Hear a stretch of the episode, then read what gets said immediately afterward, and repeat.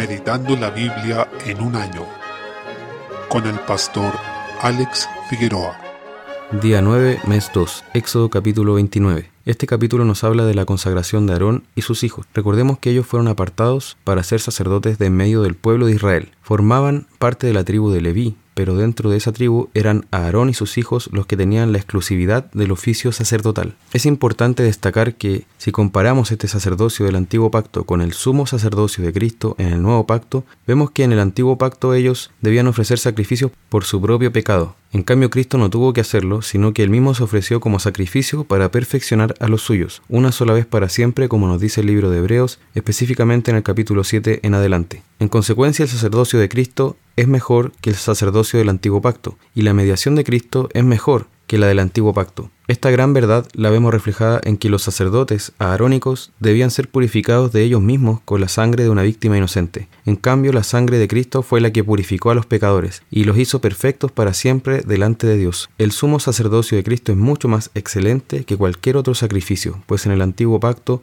ellos debían estar completamente consagrados. Sin embargo, Cristo es el único realmente consagrado por el hecho de ser el Hijo unigénito de Dios y asimismo es el único que nos puede consagrar a nosotros para serle útiles. Los versículos 45 y 46 nos dicen, y habitaré entre los hijos de Israel, y seré su Dios, y conocerán que yo soy Jehová su Dios, que los saqué de la tierra de Egipto para habitar en medio de ellos. Yo, Jehová su Dios. Acá notamos que todo este sistema de sacrificios era porque se debía responder a las siguientes preguntas. ¿Cómo puede un Dios santo apartar a un pueblo de pecadores para él mismo? ¿Y cómo puede él habitar en medio de ese pueblo? La única manera es que ese pueblo sea santo delante de él, pero para eso debía ser pagado el precio de su pecado. Todo esto, tal como lo relata el libro de Hebreos, era una sombra de lo que había de venir, el sacrificio de Cristo, el único que nos permite poder presentarnos delante de Dios. Los sacrificios tenían distintos objetivos. El primero de los sacrificios era una ofrenda por el pecado, cuyo objetivo era llevar la culpa del pecado para que su castigo fuera perdonado. El segundo era el carnero del holocausto, y tenía que ver con una dedicación absoluta, de modo que Dios estuviera complacido con el pecador. El tercer sacrificio era la sangre del carnero de la consagración, que se ponía en distintas partes del cuerpo del sacerdote, las mismas partes que se tenían en cuenta cuando un leproso era curado, y era una señal de la comunión con Dios, con su pueblo. En resumen, los distintos objetivos eran limpiar de la culpa, que Dios estuviera complacido con el pecador y la comunión de Dios con su pueblo. Todos estos sacrificios en Cristo son uno solo. Cuando antes debían ser muchos, incluso algunos de ellos diarios, el sacrificio de Cristo fue una vez para siempre y es también lo que nos permite ser el templo de Dios, ser la casa de Dios y que Él viva no solo en medio nuestro, sino en nosotros. Sumado a lo anterior,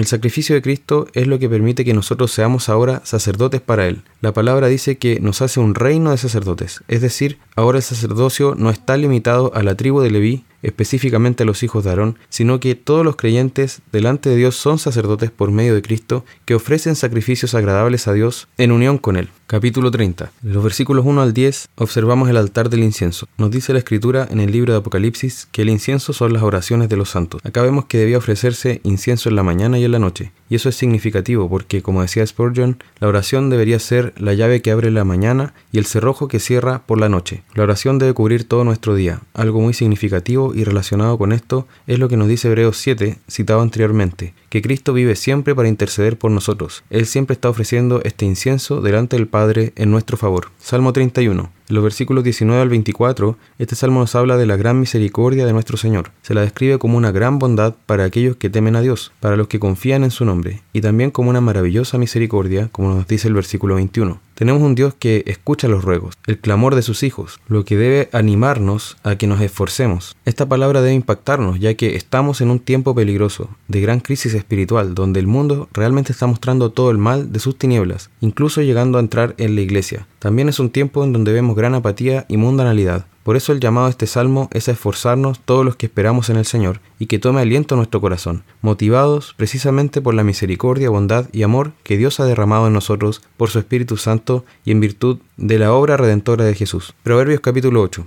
En los versículos 15 al 21, este pasaje sigue hablando de la sabiduría personificada en Cristo. El versículo 17 dice, Yo amo a los que me aman y me hallan los que temprano me buscan. Esto implica que nosotros debemos amar a Cristo y eso es sinónimo de amar la sabiduría. No se puede amar a Cristo y al mismo tiempo abrazar la necedad y las tinieblas de nuestro corazón. También quiere decir que Cristo es alguien a quien debemos buscar, anhelar procurando la sabiduría con diligencia. Además, existe una promesa asociada a esto, y es que me hallan los que temprano me buscan, es decir, para aquellos que se esfuerzan y son diligentes y ponen como prioridad el buscar la sabiduría, les espera el cumplimiento de esta promesa. La van a encontrar porque Dios lo ha prometido. Dios es la sabiduría y esa sabiduría tiene frutos. Esta porción nos habla de riquezas y honra, de justicia y su fruto. Cuando dice riquezas no debemos confundirnos y pensar, entonces yo debo buscar la sabiduría para hacerme rico, porque dice, mejor es mi fruto que el oro y que el oro refinado, y mi rédito mejor que la plata escogida. Esto quiere decir que cuando habla de riquezas se está refiriendo a algo mucho más profundo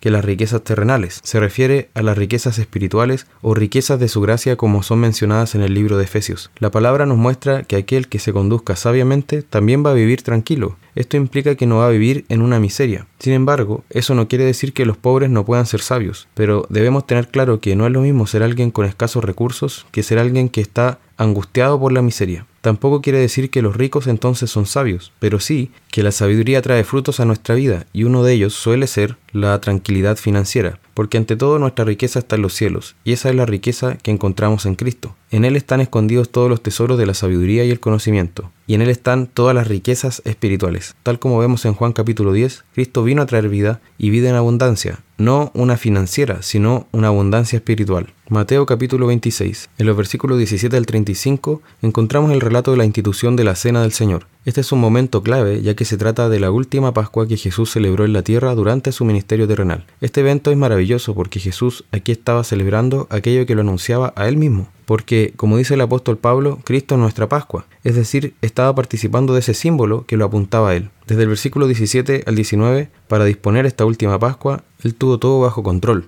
Recordemos que en ese tiempo no existían los medios de comunicación de los que hoy disponemos. Sin embargo, desde antes de entrar a la ciudad, él les dijo a los discípulos todo lo que ellos iban a encontrar allí, a quién tienen que dirigirse y qué es lo que tenían que decir. Los discípulos lo hacen tal cual les fue ordenado, y todo ocurre de la manera en que debía suceder. Con esto vemos una vez más que el Señor está sobre todas las cosas con su soberanía perfecta. Él nos muestra que en todo momento está sobre los acontecimientos. Nunca fue víctima de ellos, nunca fue controlado por las circunstancias, sino que Él fue quien controló todo y estuvo en pleno dominio de todo lo que sucedía. Desde el versículo 20 se anuncia la traición de Judas, que se produjo cuando él vendió a Jesús a los líderes religiosos. Algunos han querido excusar a Judas argumentando que con este acto él aceleró la salvación del mundo, traicionando a Cristo, y que fue un instrumento que Dios utilizó para eso. Por supuesto que esta interpretación está lejos de ser cierta, porque entonces también habría que exaltar a los soldados romanos que crucificaron a Cristo, a Pilato, al Sanedrín que conspiró contra él, malentendiendo así la soberanía de Dios y la responsabilidad del hombre, como si todos ellos hubieran colaborado con la salvación. Lo cierto es que ellos son responsables por haber despreciado al Hijo de Dios y haber conspirado contra él, pero Dios tornó el mal de ellos para bien, tal como ocurrió en la historia de José, obviamente aquí con un alcance universal y redentor. En aquella historia, Dios también tornó el pecado de los hermanos de José para bien. Y acá toda esta manifestación de las tinieblas no pudo entorpecer los planes redentores del Señor.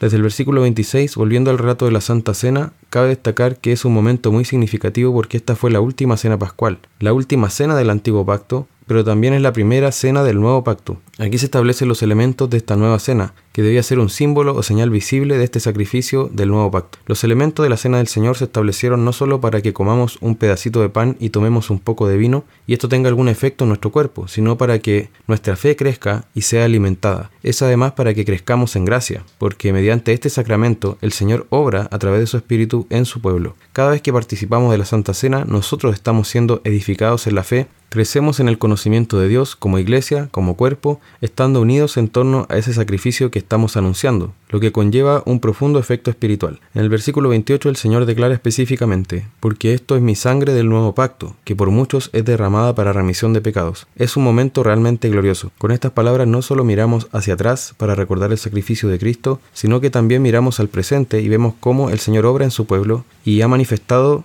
a sus redimidos por todas las generaciones hasta hoy esta gracia que nos ha hecho perseverar en la fe de manera ininterrumpida. Y también miramos hacia el futuro cuando bebamos este vino nuevo junto con Él en el reino del Padre. Es decir, nos está dando esta dimensión triple del tiempo hacia el pasado, el presente y también al reino eterno. La Santa Cena es realmente un sacramento glorioso y maravilloso establecido por el Señor. En los versículos 31 en adelante vemos evidenciado nuevamente el dominio del Señor sobre los acontecimientos, tanto que llega a anunciar la negación de Pedro. Él les dice nuevamente a los discípulos que va a resucitar, y esto implica que él lo tenía muy claro y que era parte del plan, y en ningún caso podía ser entorpecido su cumplimiento. Dice después, más adelante en el versículo 32, después que haya resucitado, iré delante de vosotros a Galilea. Es decir, les estaba diciendo todo lo que iba a pasar. Pero antes de eso, anuncia que todos se iban a escandalizar de él, todos lo iban a dejar y lo abandonarían. Y es allí cuando Pedro, muy confiado en sí mismo, les dice que aunque todos lo dejaren, aunque todos se escandalicen de Jesús, él nunca se iba a escandalizar. Sin embargo, vemos que él no sabía que muy pronto iba a negar a Jesús tres veces, de una manera muy amarga, olvidando lo aprendido en tres años de ser discípulo del Maestro, y vuelve a exclamar, muy confiado en sí mismo, aunque me sea necesario morir contigo, no te negaré. Incluso todos los discípulos dijeron lo mismo, pero lo cierto es que más adelante todos lo abandonaron. Esto nos habla de lo necio que es confiar en nosotros mismos y poner nuestra esperanza en lo que nosotros podemos hacer por Dios. Lo que debemos hacer es todo lo contrario,